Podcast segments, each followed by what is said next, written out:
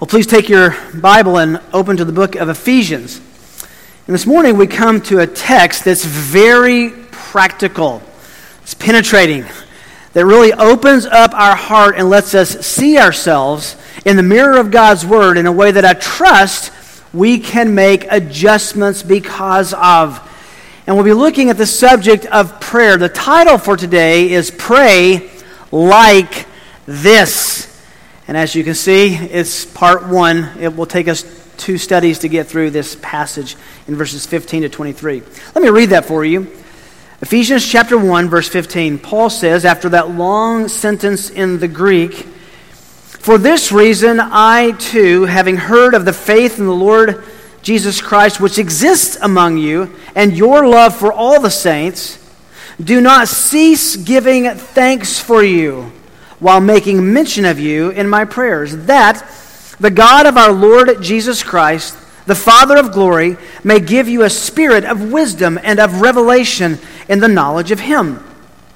I pray that the eyes of your heart may be enlightened, so that you will know what is the hope of His calling, what are the riches of the glory of His inheritance in the saints, and what is the surpassing greatness of His power toward us who believe these are in accordance with the working of the strength of his might, which he brought about in Christ when he raised him from the dead and seated him at his right hand in the heavenly places, far above all rule and authority, and power and dominion, and every name that is named, not only in this age, but also in the one to come. And he put all things in subjection under his feet, and gave him as head over all things to the church, which is his body, the fullness of him who fills all in all. As I said, for our study today and next time, we're going to be talking about prayer. Uh, I have to begin by admitting something with an admission. There's a great degree of intimidation and personal conviction as we begin. There's an old saying among preachers if you ever want to guarantee ge- uh, and generate conviction in any Christian audience, preach on prayer or evangelism or both at the same time. Because no one prays like they want to, no one evangelizes as they wish they would. I don't pray as much as I wish I did. I don't pray as much as I want and need to. I don't pray as effectively as I should. I wish I were more organized in my prayers. I wish I were more disciplined in my praying. But I think, I hope I'm seeing steady growth in this area. So I come to you today before this text as someone desiring to learn from this text as much as I speak on it. How does one advance in the discipline of prayer? How do you become a better prayer? Well, prayer is fundamentally a learned behavior. I remember when I was a young believer and young in, in pastoral ministry, uh, I would encounter people in prayer groups, and, and some would say, Well, I'm not comfortable praying in a group. And I remember having a, a certain degree of judgmentalism about that, like, Well, why can't you? You're a Christian, you should be able to pray. And the more I've learned about prayer, the more I'm sympathetic that prayer has to be learned. You don't just naturally pray. I'm sure you're aware that we only have record of the 12 disciples requesting that Jesus instruct them about one thing. And what was that? They said, Lord, teach us to pray. Now, the reason they must have said that is they heard Jesus pray, and his prayers were much different than theirs. They saw how he prayed, that how he prayed was much different than they did. There is much to learn in that simple request. They acknowledged that they needed to grow in their praying. These were the disciples. And I think we can identify ourselves with them as well. I trust that's true of us all. Namely, that we recognize God can be sought for instruction on how to talk to Him appropriately and better. And we need to be taught how to pray better. We need to improve in our prayer lives. Of all of the disciplines and delights of the Christian life, prayer rises to the top with respect to requiring faith. Have you ever thought about this? We're speaking to someone who cannot be perceived by the senses, and that demands the purest kind of faith. We're not pretending to talk about someone who we're pretending is there. We're talking to the invisible God. And since prayer is a learned behavior, a learned discipline, and it's learned by imitation, we can grow in our prayer life by studying and imitating those who pray well, and such is the case with Paul. That's why the title today is Pray Like This. I think we see the content of Paul's prayer, the heart of Paul's prayer, what informed and motivated Paul's prayer, and that should generate a certain kind of improvement in our own prayer lives. So let's pray like this. Let's pray like Paul. He has two significant prayers in this epistle in Ephesians, one here and one in chapter 3. And we'll come back to this, obvious, uh, obviously, we'll come back to this topic again when we get to chapter 3. And the reason is that since prayer is a learned practice, we can learn how to pray better and improve our praying by seeing what he does, how he does it, and frankly, just imitating it. So I want us to dive into this, this study and next. We'll only get two of these three points in our outline done today. We're going to look at three intentional inclusions for improved prayer. Three intentional inclusions for improved prayer. No, there's an assumption in that uh, proposition, and that is that all of us want to improve our prayer lives. I, I, trust if you know the Lord Jesus, you want to pray more, you want to pray better, you want to pray be- more informed. How do we do that? This is going to be a, an absolute classroom for us as we go through this text. Three intentional inclusions, things that we include for improving or improved prayer. The first is in verses 15 and 16. Thankful awareness. Thankful awareness. What I mean by that is knowing and caring about the spiritual health of others. Knowing and caring about the spiritual health of others. Verse 15.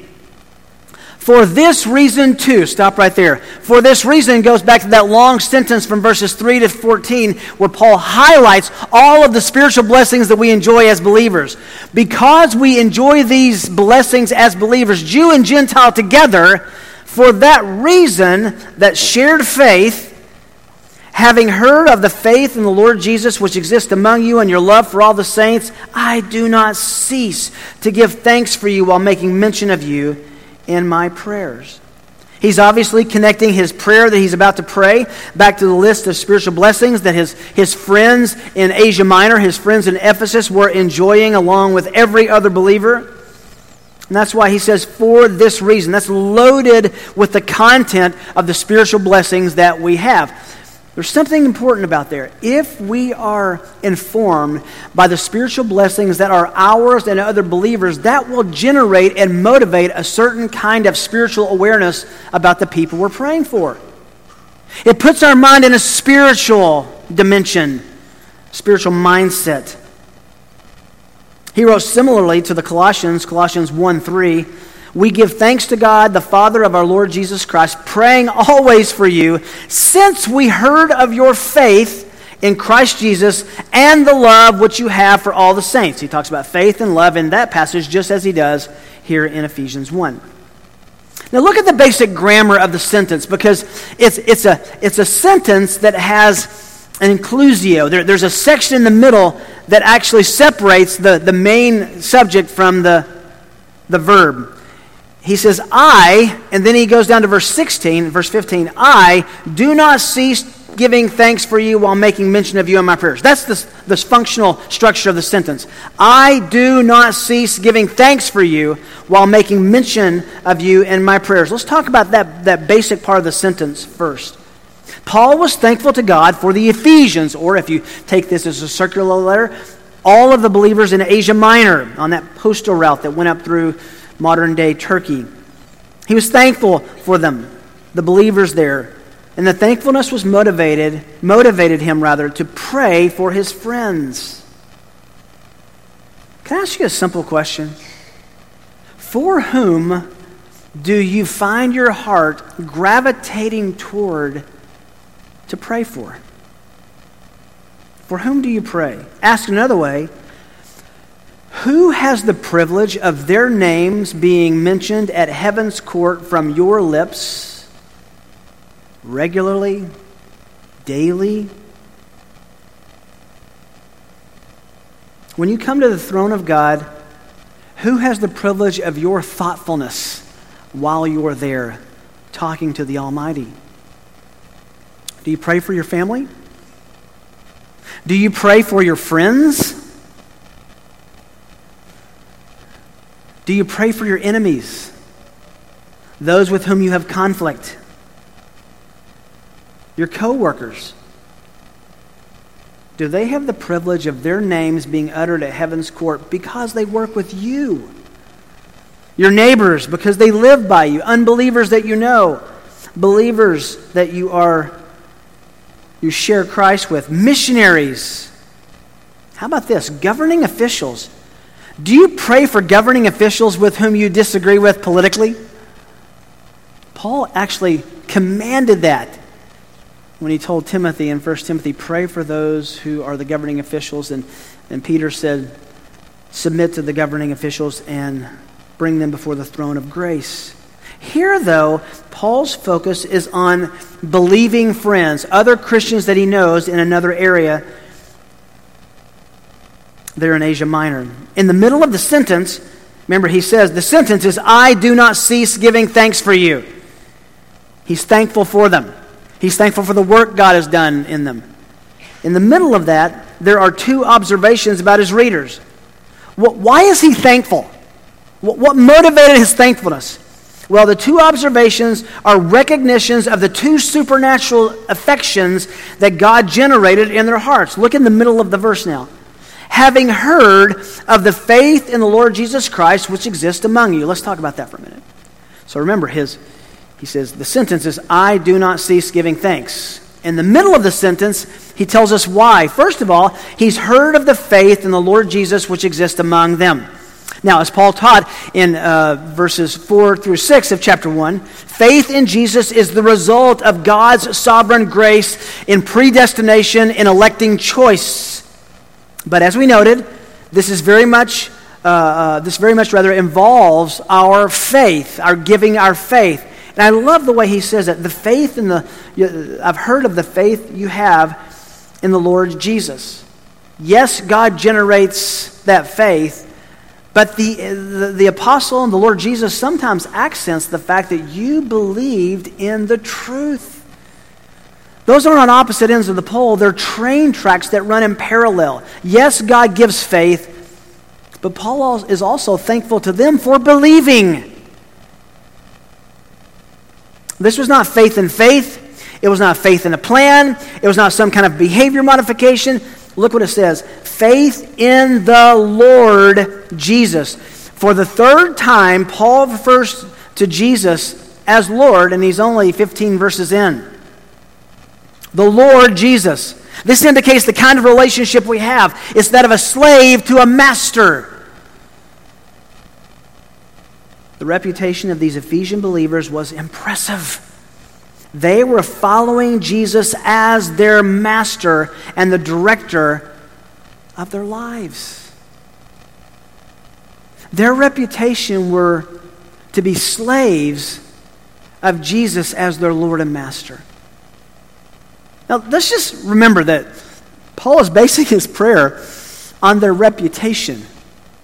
You know, I, I, I, thought all week about this, and I, I, thought if someone were to visit our church, a missionary, a, a visiting preacher, or so, whoever, and they were to leave and they were to pray about us, would they hear or experience the fact that the believers here in our church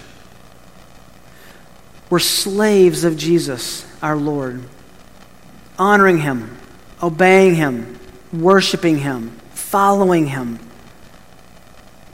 having heard of the faith, your belief in the Lord Jesus, which exists among you. It's, it's your reputation. Secondly, he says, a second motivation, and your love for all the saints. Don't let this little phrase get lost on you. This is a significant, massive declaration. Later in chapters 3 and 4, Paul will bring us back to how big a deal this really is for these believers to have a comprehensive love for all the saints, what he says meant that their love crossed the Jew Gentile divide. You love all the saints, not just the ones who are Jews if you're Jews, not just the ones who are Gentiles if you're Gentiles. You, Jews and Gentiles, have a love for all the saints, Jews and Gentiles. And remember, the Jews and the Gentiles had a hateful aversion to one another. I mean, think about it. They had different diets never was this more apparent to me than when I was in Israel one time, and I, I uh, uh, there were two shops right next to each other on, uh, in Old Town Jerusalem, and, and a friend of mine went over to uh, shawarma shop, and he got a, a falafel or with some, some meat on it, and, and I went to the bagel shop next door, and I got a bagel with cream cheese, and we, you know, you're not going to believe this, we sat at the same table to have lunch together. This has never happened to me before. And I felt whap on my shoulder. And a little bitty old Jewish man with a rolled up newspaper whacked me and said, Unclean, unclean! I, I, I didn't know what I'd done. Well, I was at the table with cheese and meat at the same table. And if you know anything about Jewish diet, that is that's a bad bad deal. So we I wasn't even eating them together. We were just at the same table. Well, uh, uh, multiply that times a thousand. The Jews ate differently than the Gentiles. It was almost impossible for them to share a meal without crossing up their dietary rules and laws. They had different diets, they had different calendars, they had different holidays, they had different weekends than each other, they had different ways that they dressed.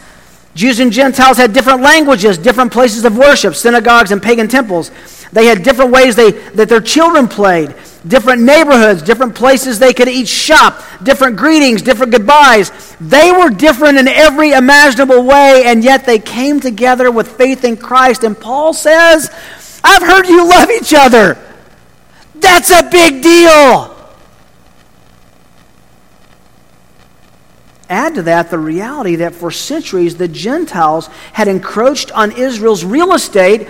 Rome was now dominating the Jews, persecuting them in their own land through exorbitant taxation and religious persecution.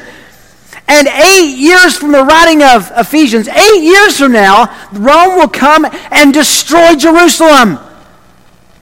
They hated each other. Paul says, I've heard you love all, all the saints, Jew and Gentile. Some of us, a few years ago, took a Reformation tour and we stopped at the Arch of Titus in Rome, which was erected in AD 81, 11 years after the raid on Jerusalem, the destruction of the temple in AD 70. And on that arch is a depiction, a relief of a menorah with the Jews being taken, tens of thousands were taken captive back to Rome as slaves. So when Paul remarks that these believers had a love about and for all the saints, both Jew and Gentile, it was obviously a work that God had done in them. Listen, this is not the time for this, but contrary to the current infatuation that many evangelicals have with critical race theory. Biblical Christianity does not elevate a person's race to their identity. Instead, biblical Christianity understands our identity is that of sinners saved by grace, regardless of what color your skin is. So put that together. Verse 15. Because you've had all spiritual blessings, Jew and Gentile, for that reason, having heard of the faith in the Lord Jesus, you have a slave master relationship with Jesus that I've heard about, and your love for all the saints, you are not discriminating, you are not racist. I do not cease to give thanks for you while making mention of you in my prayers. Is that powerful? Who he prayed for and how he prayed. Now, before we leave Paul's motivations to pray for these believers, I think it would be helpful to stop, take a step back, and consider again the occasion for this epistle and the context of Paul's praying. Paul is in jail in Rome. He's under house arrest, but he's certainly imprisoned. He describes himself in chapter 6 as being in chains. But the worst of circumstances were no hindrance to Paul's prayer life.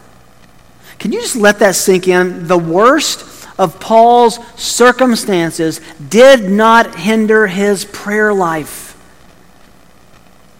And when he mentions his being imprisoned and he mentions his prayers, there's no mention of his request to get out of jail.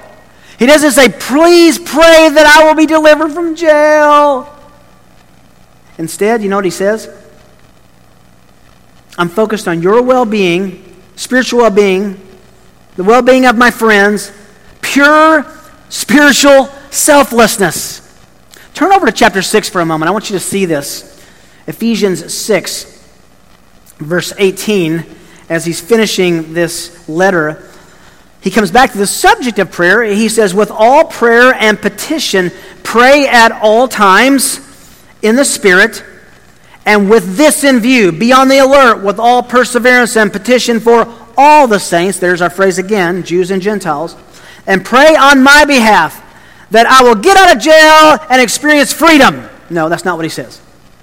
Pray on my behalf that utterance may be given me in the opening of my mouth to make known the, with boldness the mystery of the gospel for which I am an ambassador in chains, that in proclaiming it I may speak boldly as I ought to speak. Do you see what's going on here? Paul doesn't ask for his difficult circumstances to be alleviated. He asks that he's faithful in his difficult circumstances. He doesn't ask to get out of jail. He asks that he would be faithful to the gospel while he's in jail. When he considers how the readers might perceive his predicament, he prays like this. Turn back over to chapter 3. It's important to stitch these together. Chapter 3, Ephesians 3, verse 13. Therefore, I ask you, regarding his being an ambassador in chains and being in prison, I ask you not to lose heart at my tribulations on your behalf. Here's the leader of modern Christianity in their day who's in jail. Don't lose heart. For they are your glory, for your glory. For this reason, I bow my knees before the Father. I'm in chains. I'm in prison. For this reason, I bow my knees before the Father, from whom every family in heaven and earth derives its name, that he would grant you. Whoa, stop. I'm in jail. I'm in prison. My prayer is about you that he would grant you, according to the riches of his glory, to be strengthened with power through his Spirit in the inner man, so that Christ may dwell in your hearts through faith, that you, being rooted and grounded in love, may be able to comprehend with all the saints what is the breadth and length and height and depth, and to know the love of Christ, which surpasses all knowledge, that you may be filled up to all the fullness of God. Now to him who is able to do far more abundantly beyond all we ask or think, even get me out of jail. According to the power that works within us, to him be the glory in the church and in Christ Jesus to all generations forever and ever. Amen. I can't wait till we get to that prayer in a few periods of time. Paul's undesirable circumstances did not prevent him from faithful prayer for others. You know, sometimes, sometimes I think we pray very diligently that God would deliver us from difficult circumstances that He has actually placed us in for our growth in His glory. That doesn't mean you can't pray for the alleviation of a difficult circumstance. Of course you can. But I think we learned something from Paul here. He wanted to be faithful in the difficulty before he wanted relief from the difficulty. His focus in his prayers when he was in prison was for others. There's something to that. The second intentional inclusion for improved prayer thankful awareness, knowing and caring about the spiritual health of others. But secondly, concentrated supplication to gain a greater understanding of God Himself. Now, before we jump into this, let me connect these two. You cannot pray for those people that you do not know. It, it, look, I appreciate the, the, the, child who says, God bless all the missionaries in the world. Uh, and God smiles at that kind of passion and prayer. But Paul prayed very specifically for people whose faces he knew, and those who didn't, he prayed specifically for them still in their spiritual growth. Do you know and care about the spiritual health of others? If you do, that's going to launch you into knowing about that. And then here, number two, in concentrated supplication, you will know how and what to pray for them. Verse 17, here's the, here's the substance of the prayer request. Ready? Having given thanks for them, here's what he prays that the God of our Lord Jesus Christ, the Father of glory, may give you a spirit of wisdom and of revelation in the knowledge of Him. And if I can borrow from what we're going to do in our next study, let me give you a, a translation I prefer here, okay? Uh, picking up at verse 16. Making mention of you in my prayers, that the God of our Lord Jesus Christ, the Father of glory, may give you the spirit of insight and revelation in the knowledge of Him, since, because the eyes of your heart have been enlightened. We'll come back and talk about that in, in, the, in our next study. But know that this is another one of those marginal notes where the margin tells you there's an alternate translation that I think actually grabs the attention of the Greek a little bit better. I don't think he prays in verse 18 that your heart, that your, the eyes of your heart may be enlightened. I think he prays because they have been enlightened. That's the first 14 verses. We'll come back to that in our next study.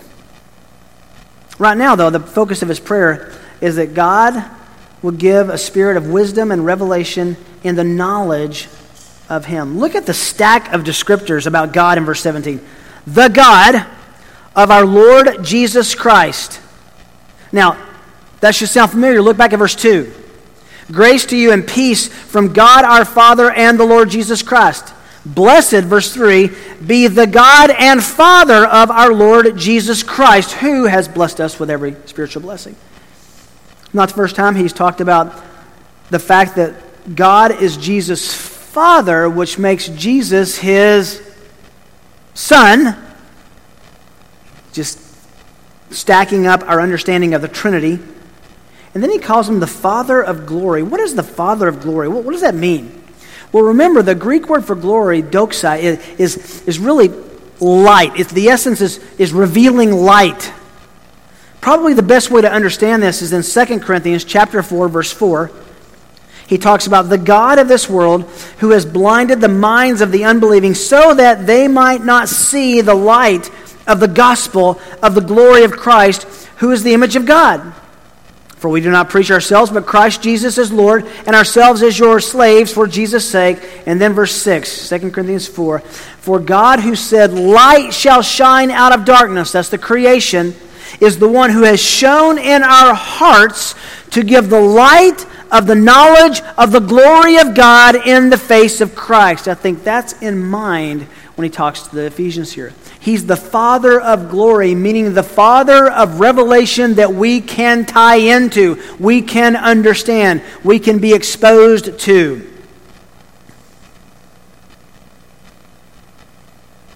Now, there's a bit of a debate here that I want us to enter into ever so briefly, and that is um, in verse 17, that word spirit. Some translations have that capitalized, and some translations have it, like the New American Standard, with a lowercase. And the question is the pneuma here is if this spirit is our spirit, just our disposition, our inclination, or if this is the Holy Spirit. And I read commentary after commentary this week who lands on one uh, side or the other of this. There are compelling and convincing reasons on both. If you land on one side or the other, neither side is going to make you in error. But I land where the New American Standard did that this is our inclination, our spirit, not the Holy Spirit. Let me tell you why. He requests that the Spirit be given. And yet, in the previous passage, he said the Spirit was already given to us as a pledge. So it doesn't make sense to me that after saying the Spirit has been given to you as a pledge, already given to you, that the Spirit would now be given to you. So I, I think it's better to read this as an inclination. This is our spirit, our, our leaning, that we would be given a, an inclination, a, a desire, a, a spirit of wisdom and revelation. The central request of Paul's prayer is for a spirit of wisdom and revelation in the knowledge of Him. That knowledge of Him, by the way, will be expanded in our next study in verses 18 to 23. When's the last time the central desire of your prayer for another believer was this request that they would have a spirit of wisdom in the inclination of their heart to know God better. Look at what it says. That you might grow, that you might be strengthened, that you might have a spirit of revelation and wisdom in the knowledge of Him. This is a big Greek word for knowledge the true knowledge, the real knowledge. There's nothing wrong about praying for the physical dimensions of a person's life. Listen, if I was going into open heart surgery, I would want you to pray for my physical well being. All right? I think we all, there, there's, there's nothing wrong with paying, praying for, for someone's leg or, or, or head or ear or hair or you name it. Nothing wrong with that. But do we equally pray that the people we love would grow in their knowledge of God. How often is our focus on the health and growth of a person's eternal soul? And how often is our desire that they would grow in the knowledge of God? I think Paul's example here should cause us to make significant adjustments in the content of our prayers. In fact, if you read Paul's epistles all the way through his letters in the New Testament, his prayers are always about matters of the soul. We intuitively and instinctively pray about things that are most important to us. We pray about what we truly desire. So if you're like me, you hear Paul pray here, and you probably sense the need for some adjustments in how we pray for others. Paul's great desire is that knowing God from the knowledge of God would guide and steer his friends' lives. Is that our prayer? Parents, how do you pray for your kids? I'm sure you pray for their salvation, their well being. Do you ever just beg God, that they would know Him better. Because if we know God better, that touches and changes everything. Knowing God is to be the Christian's deepest heart longing. Jeremiah understood that. Jeremiah 23, excuse me, 9, 23 and 24. Thus says the Lord, Let not a wise man boast of his wisdom. Let not the mighty man boast of his might. Let not the rich man boast of his riches. But let him who boasts. He assumes we're going to brag about something. Everybody brags about something. If you're going to boast, let him boast of this that he understands and knows me, that I am the Lord who exercises loving kindness, justice, and righteousness on the earth, for I delight in these things, declares the Lord. Is knowing God the desire of your heart, is knowing God the prayer request for your friends. Let's listen to some friends about knowing God. You know this well, A.W. Tozer. What comes into our minds when we think about God is the most important thing about us. How are you praying for those you love? That they would have accurate understandings of God? J.I. Packer, once you become aware that the main business that you are here for is to know God, most of life's problems fall into place in their own accord. End quote. Don Carson. To know God is to be transformed and thus is to be introduced to a life that could not otherwise be experienced. And I love this David Wells. Listen carefully.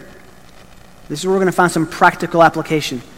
Wells says, The saving knowledge of God is not the result of human search for Him of the human search for him, or of building up logical inferences to him from the natural order, still less of erecting such access to him through experience. But, here it is knowing God is of his self disclosure to us in his Son and through his Word.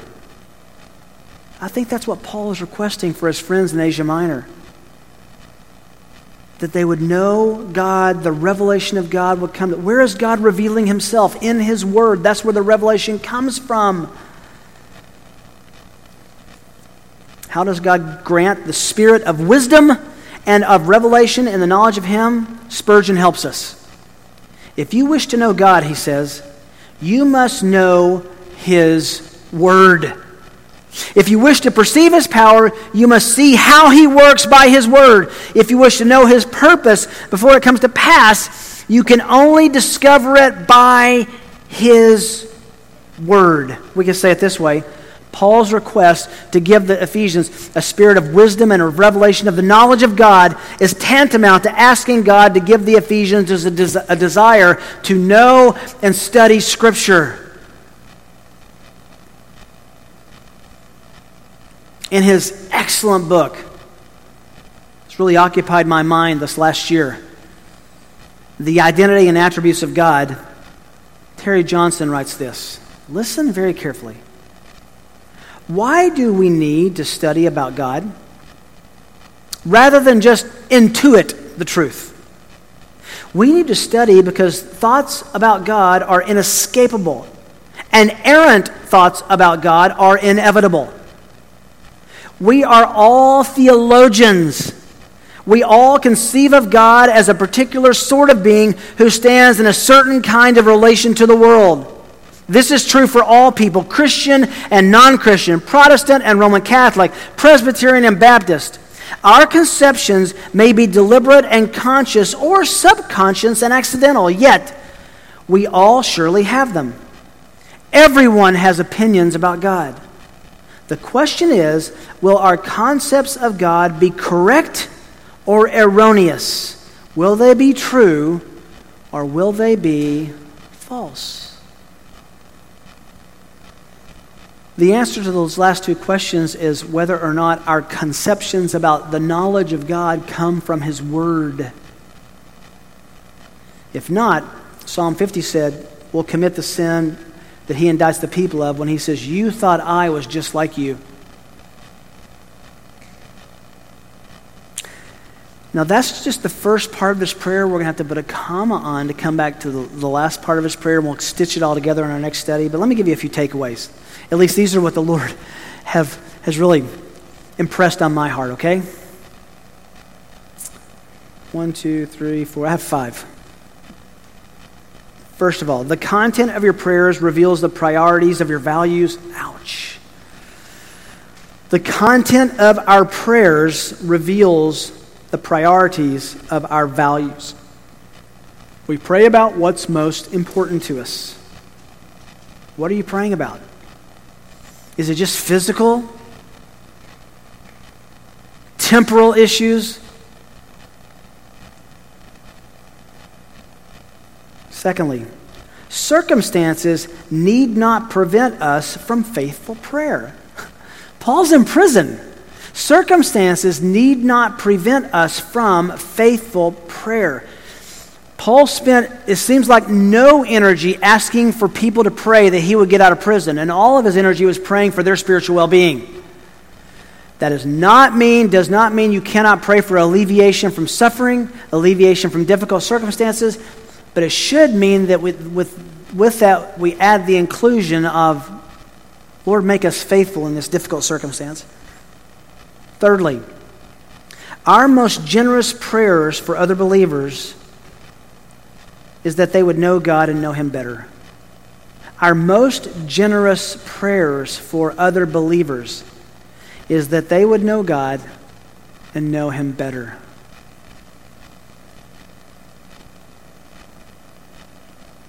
Fourth, this picks up on number one. The most helpful prayers are for another's eternal soul, not their temporary bodies. The most helpful prayers are for another's eternal soul, not their temporary bodies. Yes, you can pray for their bodies. If I'm going into surgery, please pray for me. But praying for their eternal soul is far more important. And can I ask you one question finally, takeaway? Do we want to know God better? We've looked at this from the standpoint of praying for others. But if, if someone's praying this for you, do you have the desire, or is God answering their prayer by you desiring to know Him better? Do you want to know God better? Not just behavior modification, not just coming to church, not just going to camp. Do you want to know Him better? That's the substance of what Paul prayed. That's what that's what he wanted to see in the Ephesians' lives happen. And I think if he were here today, that's what he would want to see in our lives is that we would have a desire to know God better and we would know God better. That, that changes how we parent. That changes how we have care group. That changes how we fellowship. That changes how we have dinner conversations. Do we desire to know Him better?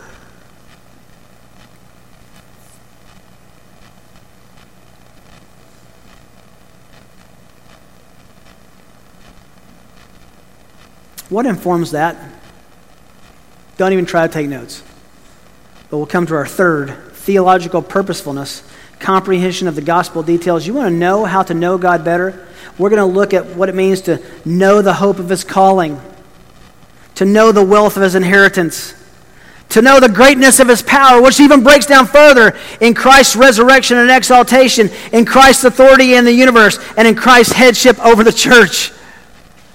He doesn't leave us to guess what He wants us to know and be and do and how He wants us to pray. What good news. And we'll be able to come back to number three in our next study.